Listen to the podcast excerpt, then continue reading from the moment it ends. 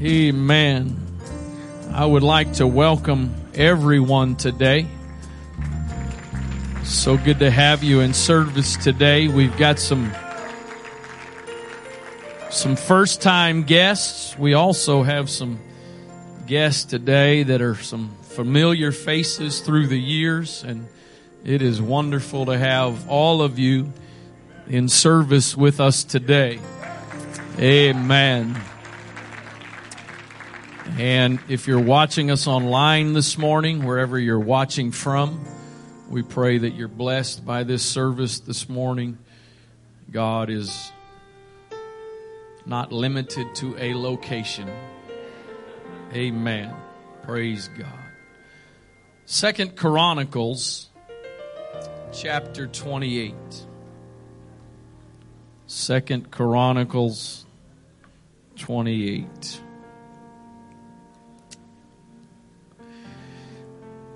Going to read verses 1 and 2 to start with, and then in a little bit we're going to read more from this chapter. But verse number 1 says Ahaz was 20 years old when he began to reign, and he reigned 16 years in Jerusalem. But he did not that which was right in the sight of the Lord. Let's say that uh, in a little simpler way. He didn't do what was right in God's eyes. like David, his father. For he walked in the ways of the kings of Israel and made also molten images for Baalim. My, uh, at the risk of my title sounding a little bit uh, disrespectful or whatever, I want to preach to you this morning. My, I have a question for my title, and that question is Who's your daddy? you look at somebody and say, Who's your daddy?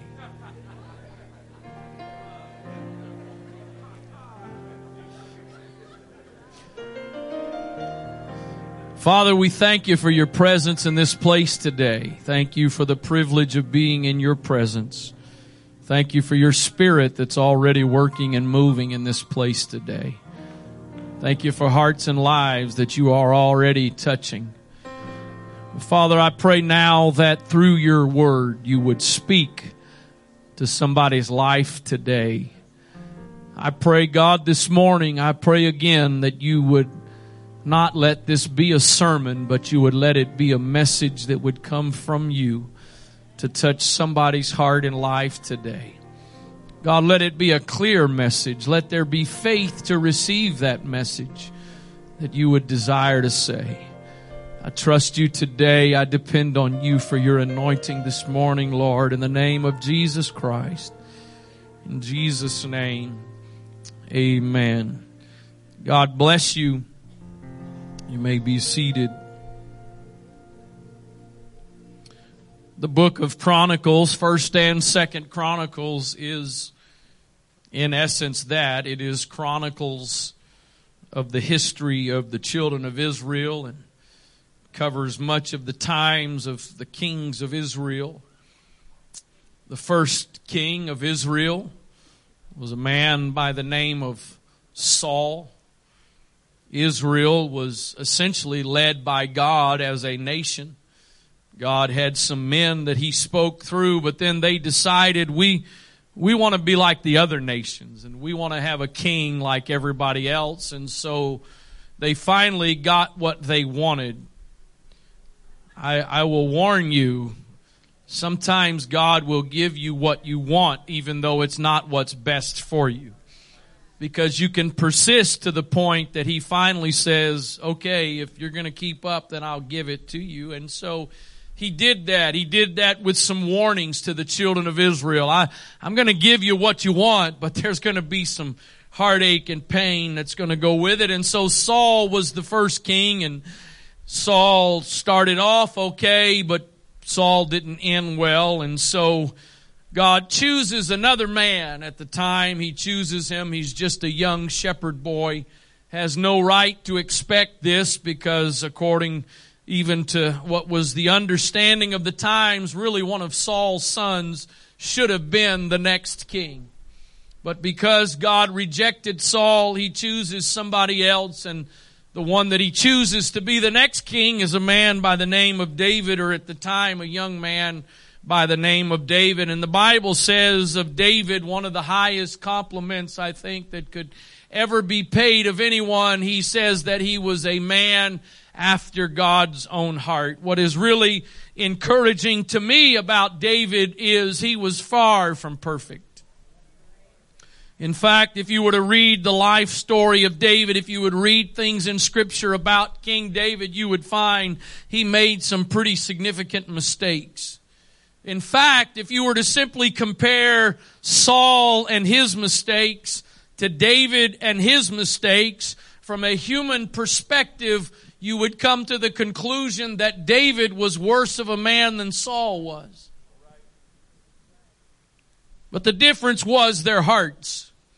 Saul had a heart that ultimately became about him doing what he wanted to do and trying to protect himself, whereas David had a heart that was first and foremost about a relationship with God. And so when David started to get confronted over his mistakes, he was more interested in trying to maintain his relationship with God.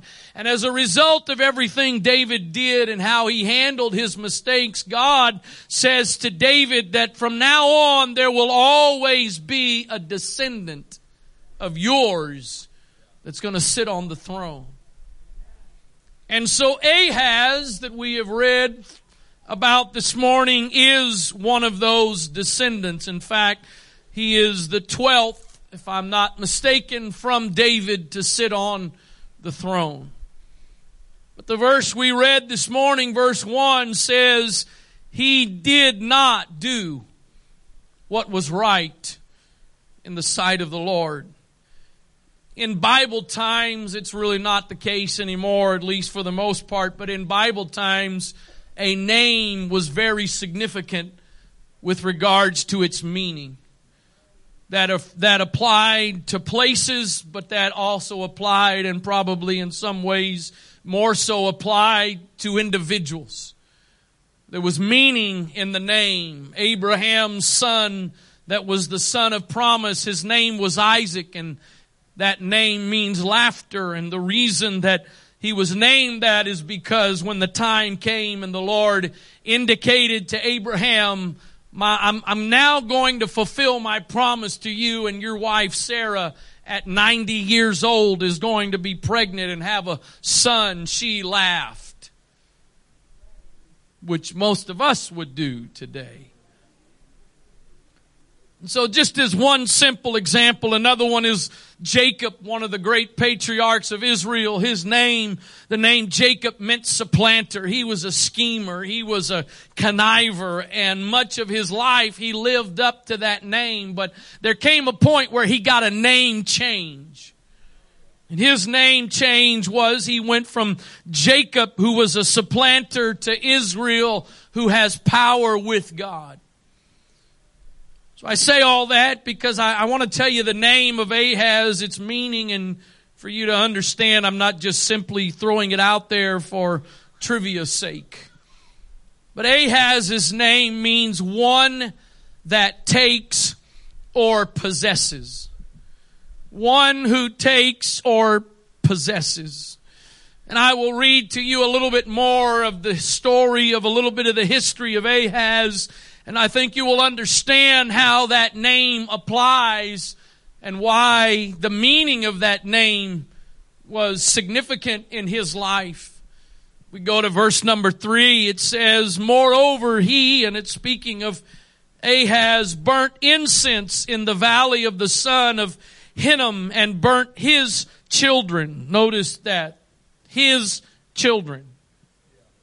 In the fire after the abominations of the heathen whom the Lord had cast out before the children of Israel. He sacrificed also and burnt incense in the high places and on the hills and under every green tree.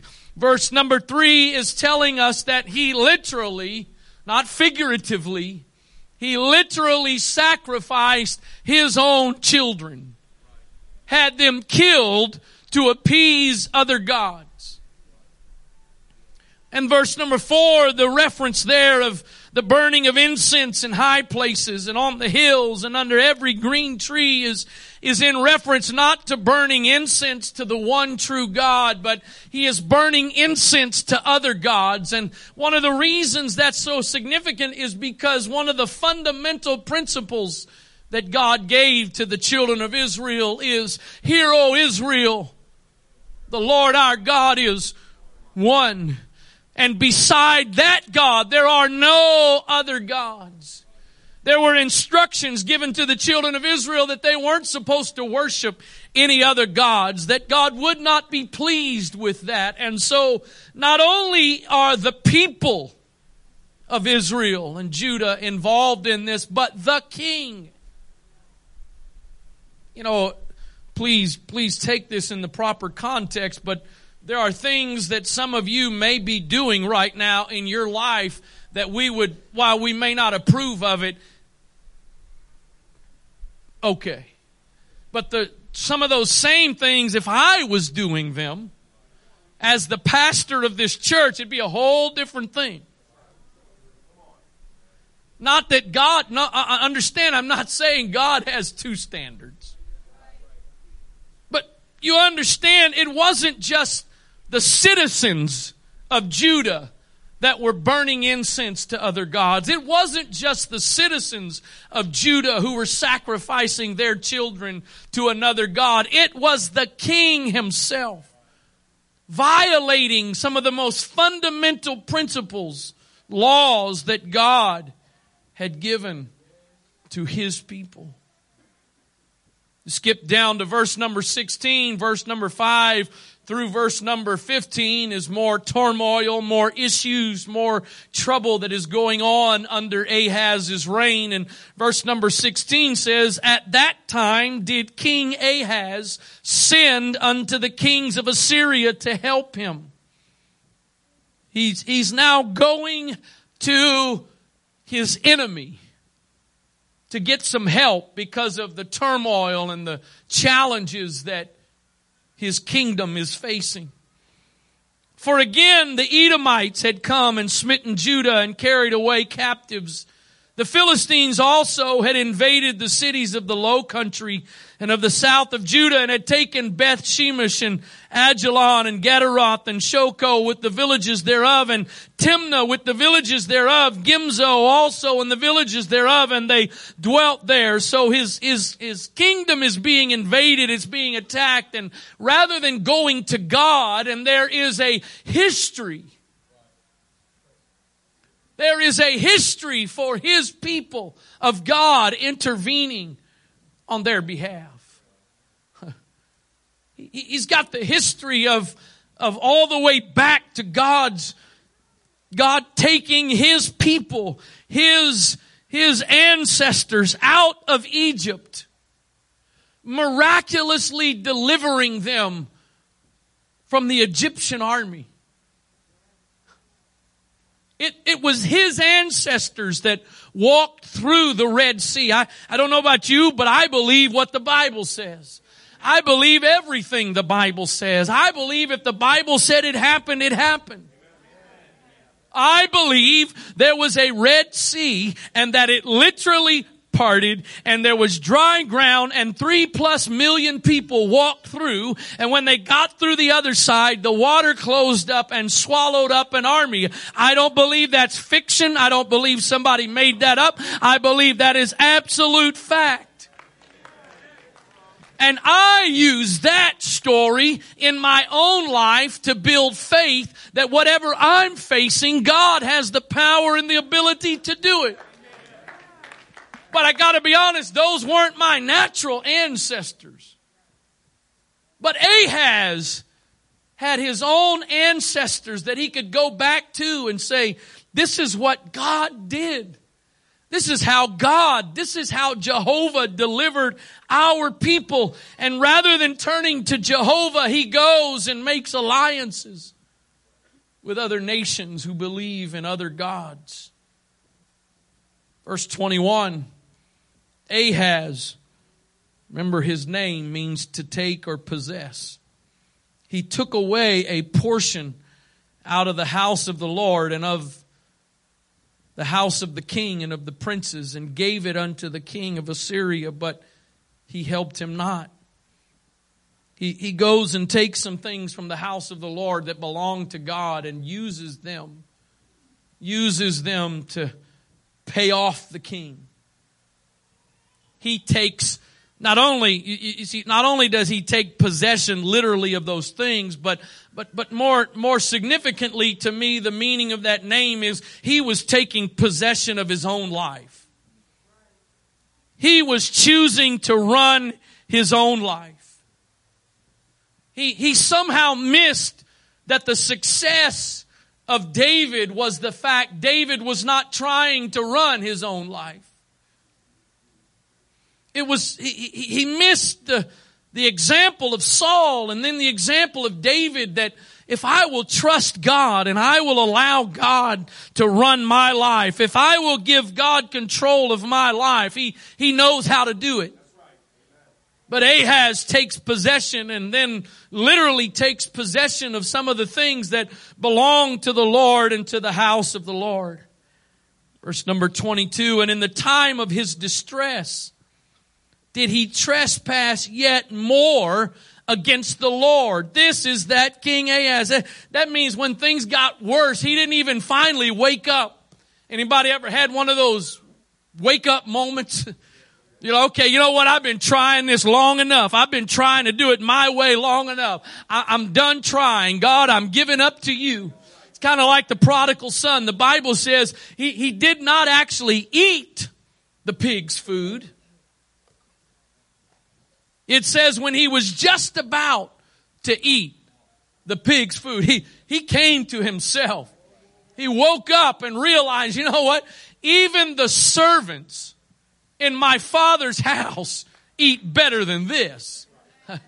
Even the hired people in my father's house are treated better than this. And the Bible says he came to himself and he goes back to his father's house. But even after all of this, in his time of distress, he goes even further in trespassing against God and the commandments of the Lord.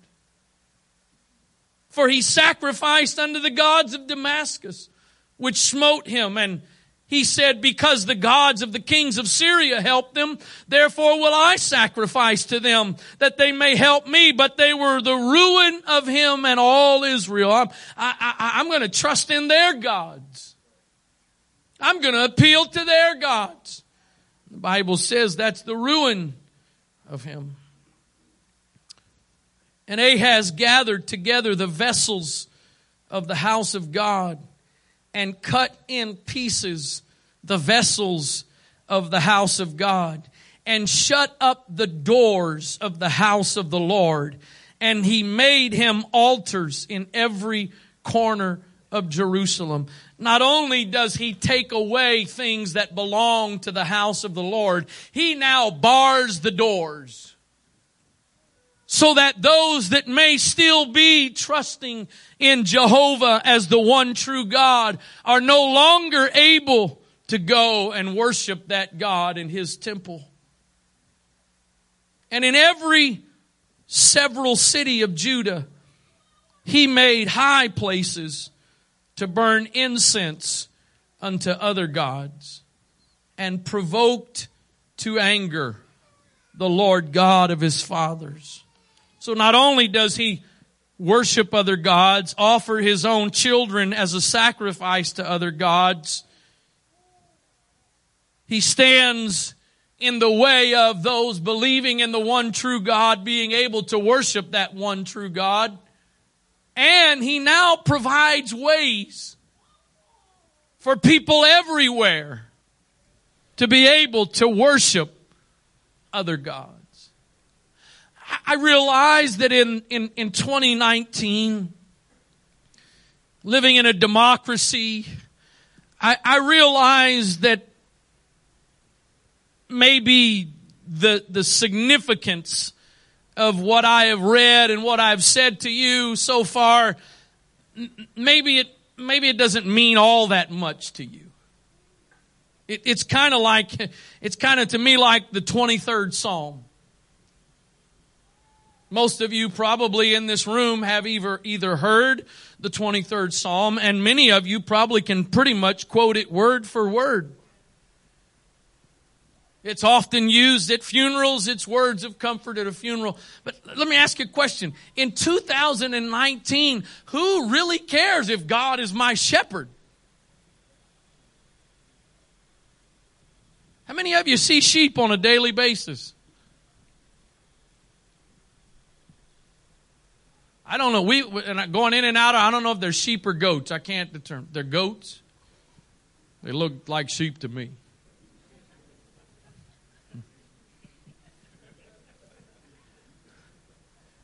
You know, the Lord is my shepherd. So, y'all all right? Man, y'all are awful quiet this morning. I don't. Ooh. This is all going a really good place, so just in case you're wondering.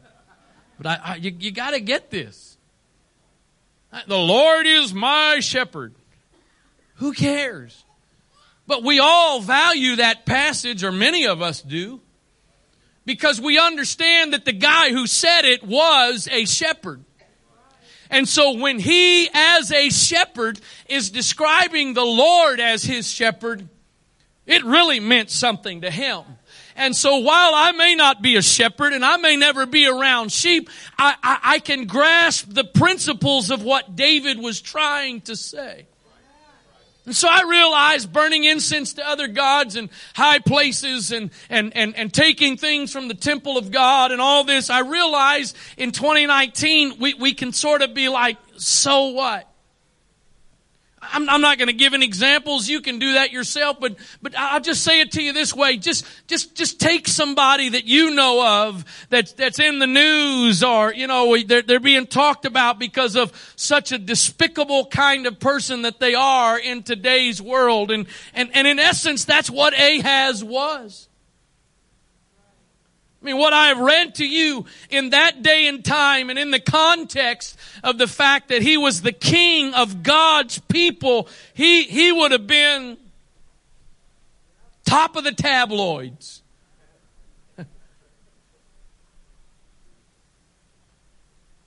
he would have been dis- as despised as some of the people that we despise today.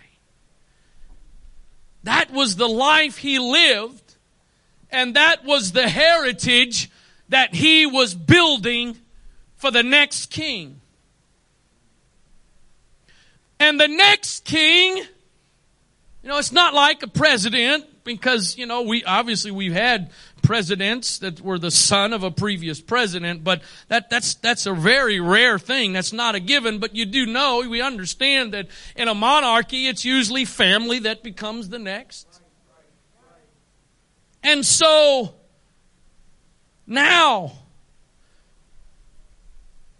Ahaz is going to pass off the scene and the next king is going to come who is going to be his son. You imagine taking the throne, living under the shadow of Ahaz's legacy? You imagine being crowned king and everybody knows who's your daddy and how he lived and what he did? And now you are going to assume the throne. At 25 years old, the Bible says Hezekiah becomes king. You see, Ahaz's name meant takes or possesses, but Hezekiah's name means strength of the Lord. Ahaz trusted in the strength of Ahaz or in the strength of others. But Hezekiah comes along and he's got a different name with a different meaning and somehow, apparently, he came to understand the source of his strength.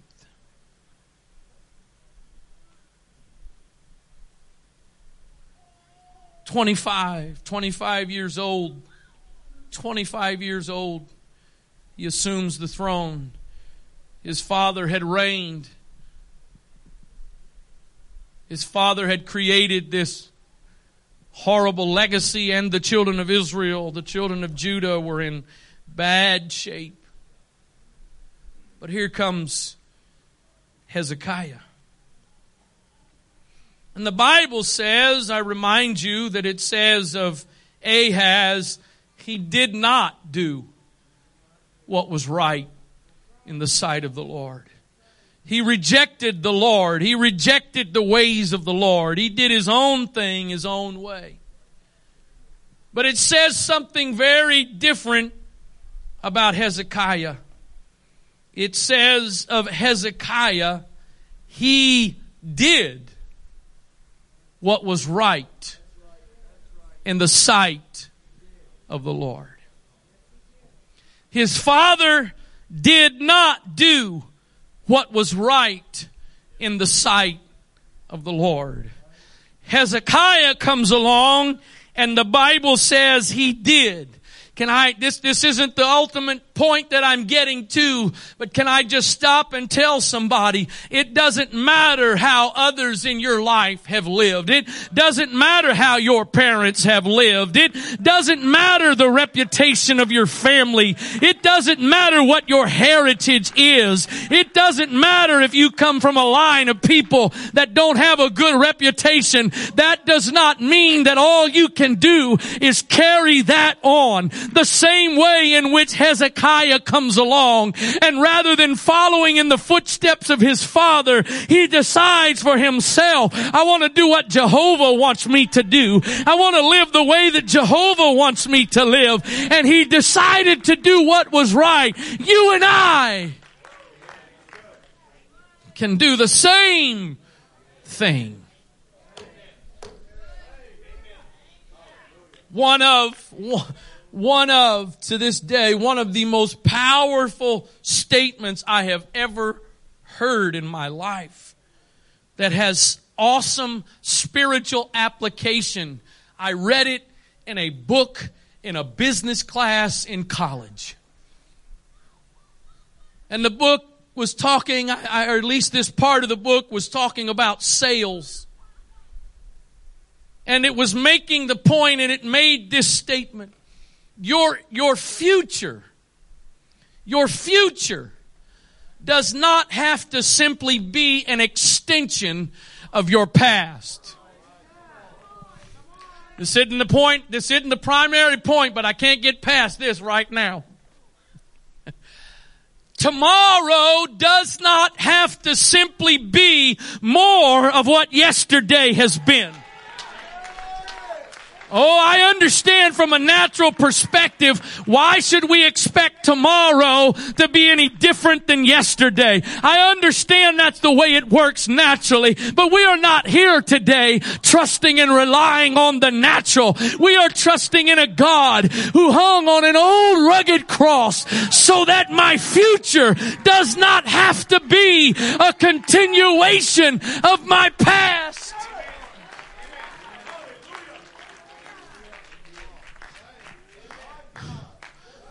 One, one of many stories in scripture that demonstrates this is the story of Naomi that's told in the book of Ruth. Naomi and her sons and her husband were living in Bethlehem and a famine came and they decided to leave and they went to a place called Moab. And when they went to Moab, Naomi's two sons married wives married women in Moab. The Bible says after a period of time, Naomi's husband died and her two sons died. And so she decides, I am going to go back home. I'm going to go back to Bethlehem. And she tells her, her two daughters in law, Ruth and Orpah, not Oprah, Orpah. She says, I'm going back home, but I understand this is your home. These are your people. And so I am releasing you from any obligation to go with me. The Bible says Orpah responds and she takes her up on the offer and she decides to stay. But Ruth says, Wherever you go, I'm going. Your people will be my people. And most importantly, your God will be my God.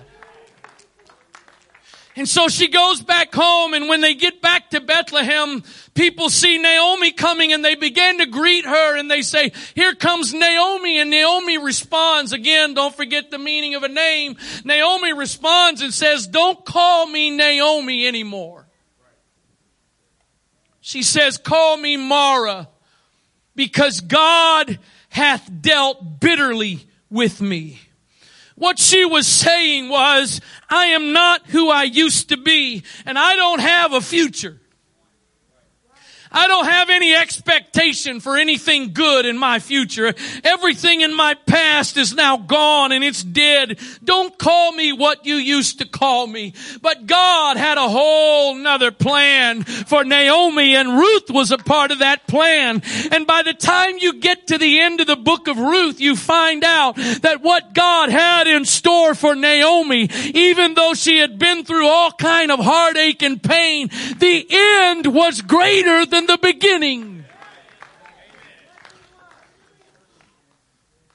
Your past does not have to determine your future. Your past does not have to determine your future.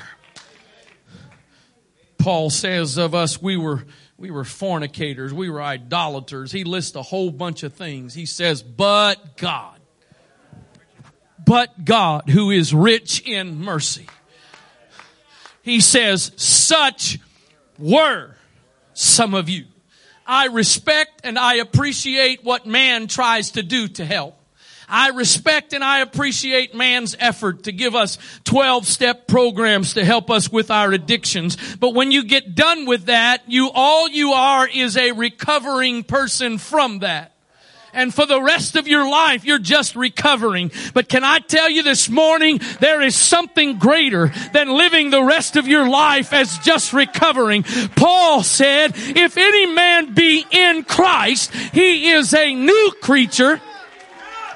Old things are passed away and all things, all things have become new new. Anybody ever bought something from a consignment shop? Anybody ever bought something from Goodwill? Anybody ever bought a car from a used car dealership or you bought it from somebody else that already owned it? What do you usually go and tell people? I got new clothes. I got a new car. Call you, hey, guess what, man? I just got a new car. Really? Where, what'd you get? Oh, I got a Ford Pinto. You got a what? And, and we do that. Man, I, my wife was, I've been so blessed in many ways. One of the blessings I've benefited from is my, my wife, my wife knew where the consignment shops were and she, she knew how to find bargains. We come home, we had little, little ones. She come home. I guess what? I got, got the kids some new clothes today. You know, the whole bag of stuff. How much you pay? Three dollars. Hallelujah. Sound good to me.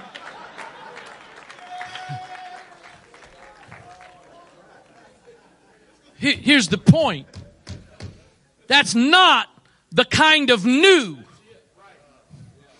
that Paul was talking about. He wasn't talking about used car new or consignment clothes new. Paul said if you're in Christ, you are a brand new creature. Everything is passed away and all things have become new. I realize to your intellect, to your natural mind, that does not make sense. But I don't live my life based on this natural mind. I live my life based on what the eternal Word of God says.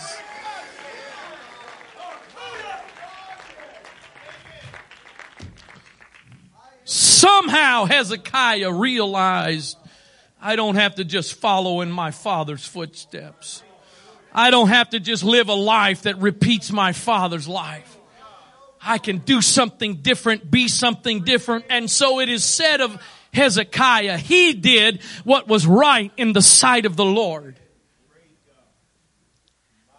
That, here's, here's the, here's the, here's the punchline. We, we, I, I, one of, one of, I think Esther's the one that got us all into it, I think.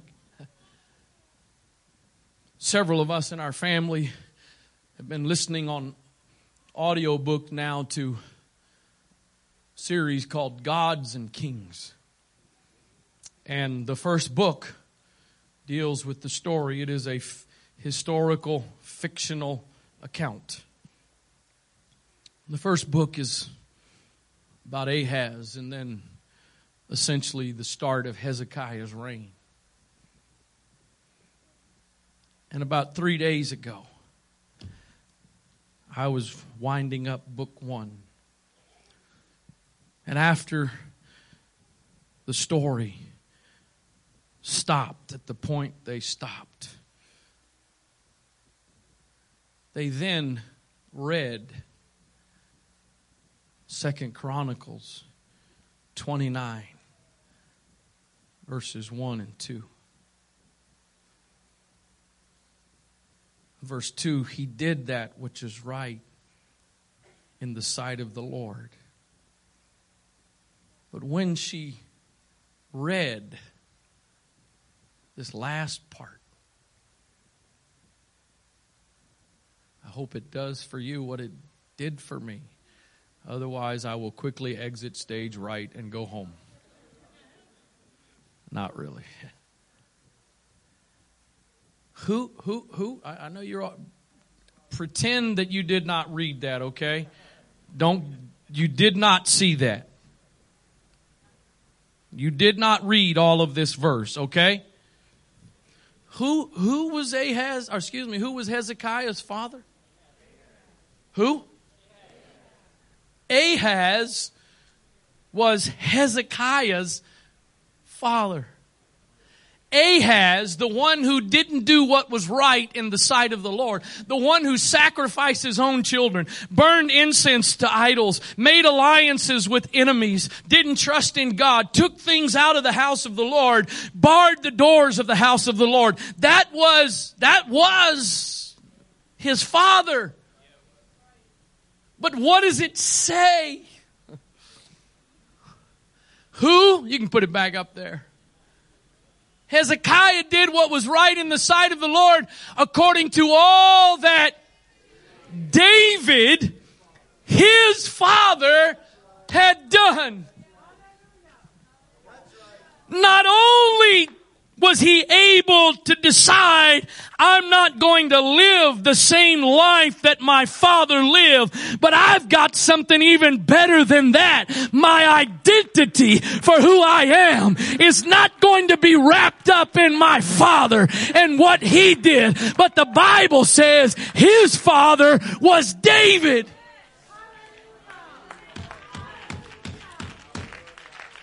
That means you and I have the opportunity to not have to live under the reputation of an earthly father or an earthly family or simply our own lives. But I've got another father and he's a good, good father.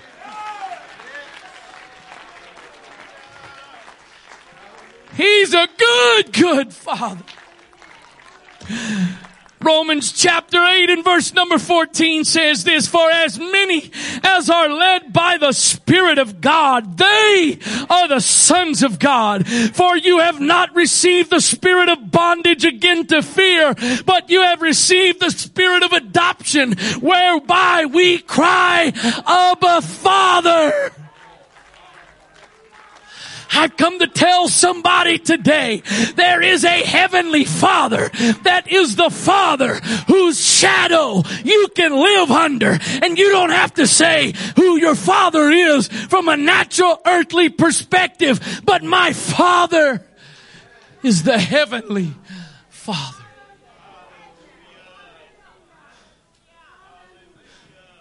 Oh, hallelujah. Hallelujah. Hezekiah. Who's, who's your daddy, Hezekiah? Oh, oh, you want to know who my daddy is? He's a man after God's own heart. He's the one that sat out there on the hillside singing songs of affection and adoration and hunger to God. He, he's the one that sat on the throne and, and, and when he was confronted for doing wrong, he found a place of repentance and God forgave him and, and he's the one who pleased God. That, that's who mine is. Who's, who's your daddy today? Are you living under the shadow of your earthly life and what you've experienced so far? Are you, are you interested in accepting today? When they look at me, let them say of me, his father. That's his father. That's his father. I, I, I know it doesn't always happen. I understand this. I understand this for a lot of ways. It doesn't happen this way, but there, there's a man, and many folks know him, Brother Scott Shelton, that's preached here many times, many times. And they've got, they've got, they've adopted three children so far. And the third one's a little boy. His name is Malachi.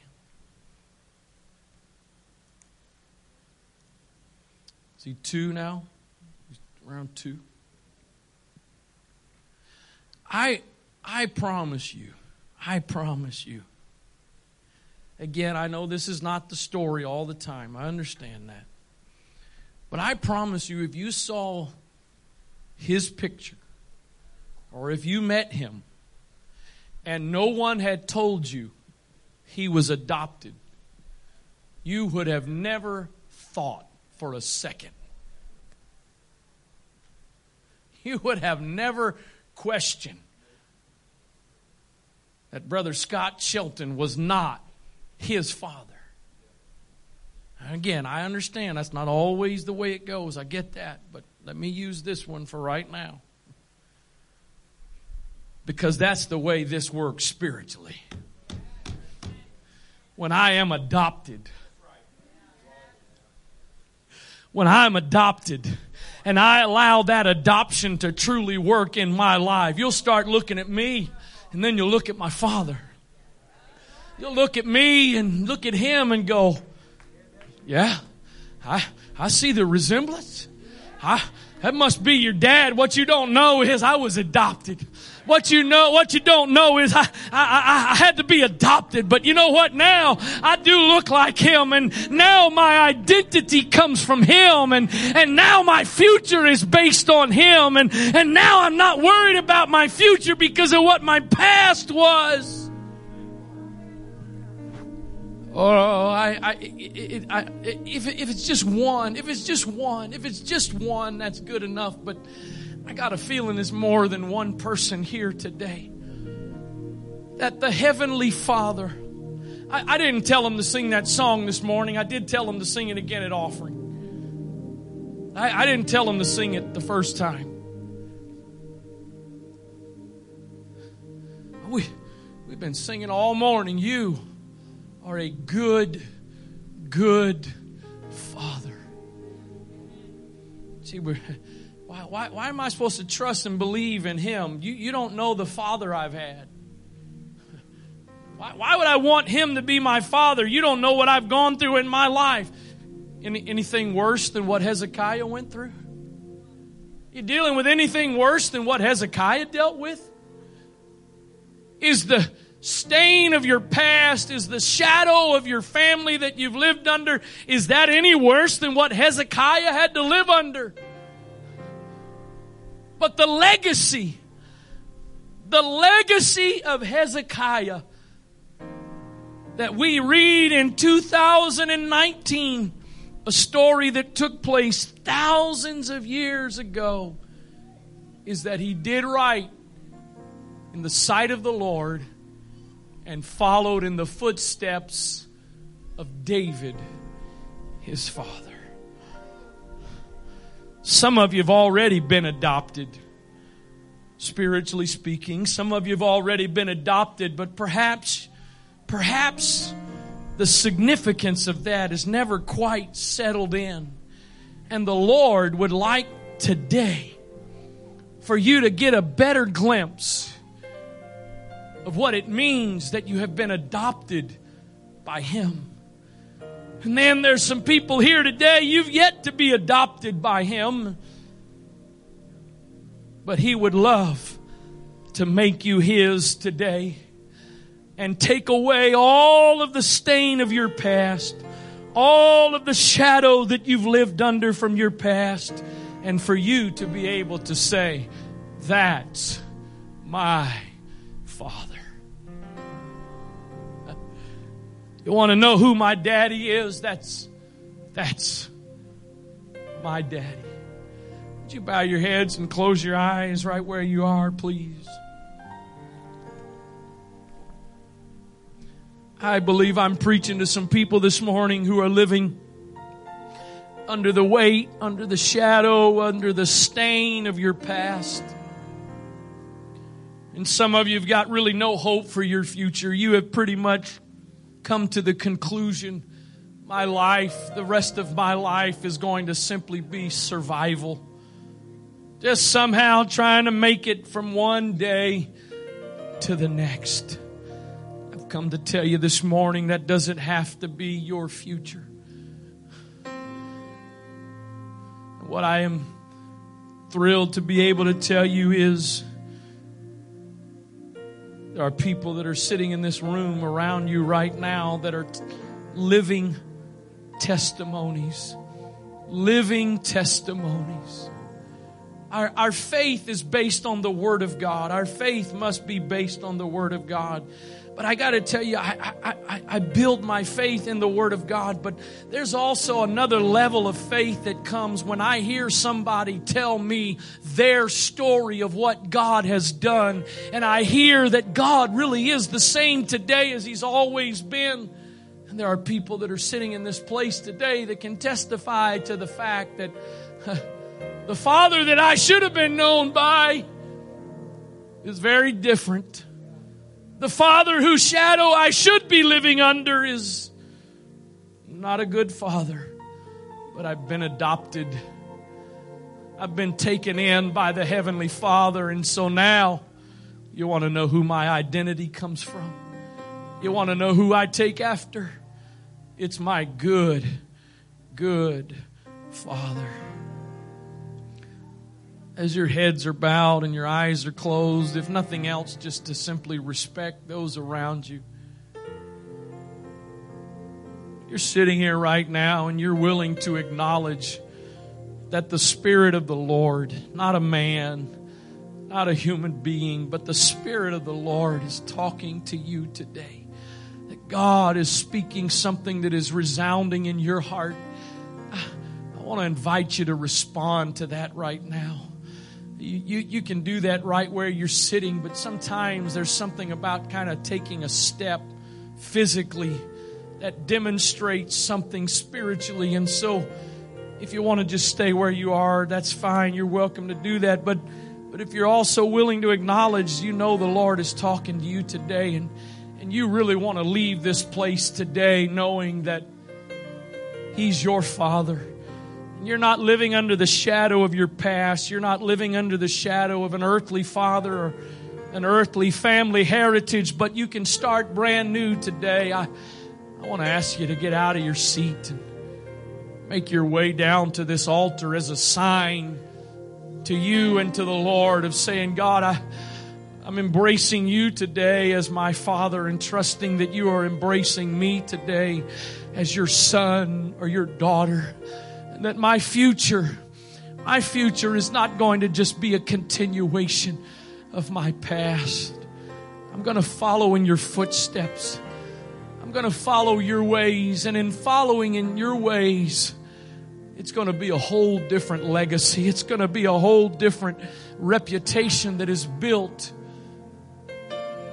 different than what I was or should have been known by. In the name of Jesus, maybe there's somebody nearby you that you recognize the Spirit of the Lord is talking to them right now. Would you just maybe lay a hand on their shoulder or grab a hand and just pray with them right now? We've got some people responding and coming to this altar. Would somebody join with them, please? Come on. I believe God has orchestrated this service. Again, it, we don't always sing something that connects directly to the message. I understand that. It doesn't always happen, but it's happened today. I believe it's happened today because God is so interested in communicating to somebody today. I, I want to be the Father that you are known by. I want to be the Father that you identify by. I want to remove the shadow, the stain of what you think you should live under. I've got a whole new identity. I, I've got a whole new legacy to build through you. In the name of Jesus. In the name of Jesus. Father, right now, Father, right now, let your spirit confirm your word in the lives of individuals in this place today. Let your spirit confirm your word. God, I pray right now if somebody's just simply hearing a sermon, that your spirit would touch their heart right now, God, to confirm to them that it's not just a sermon, but you are in fact God talking to them today, wanting to work in them today, wanting to adopt them or to affirm the adoption of them. That's who I am. who I am. I'm not my past. I'm not my past.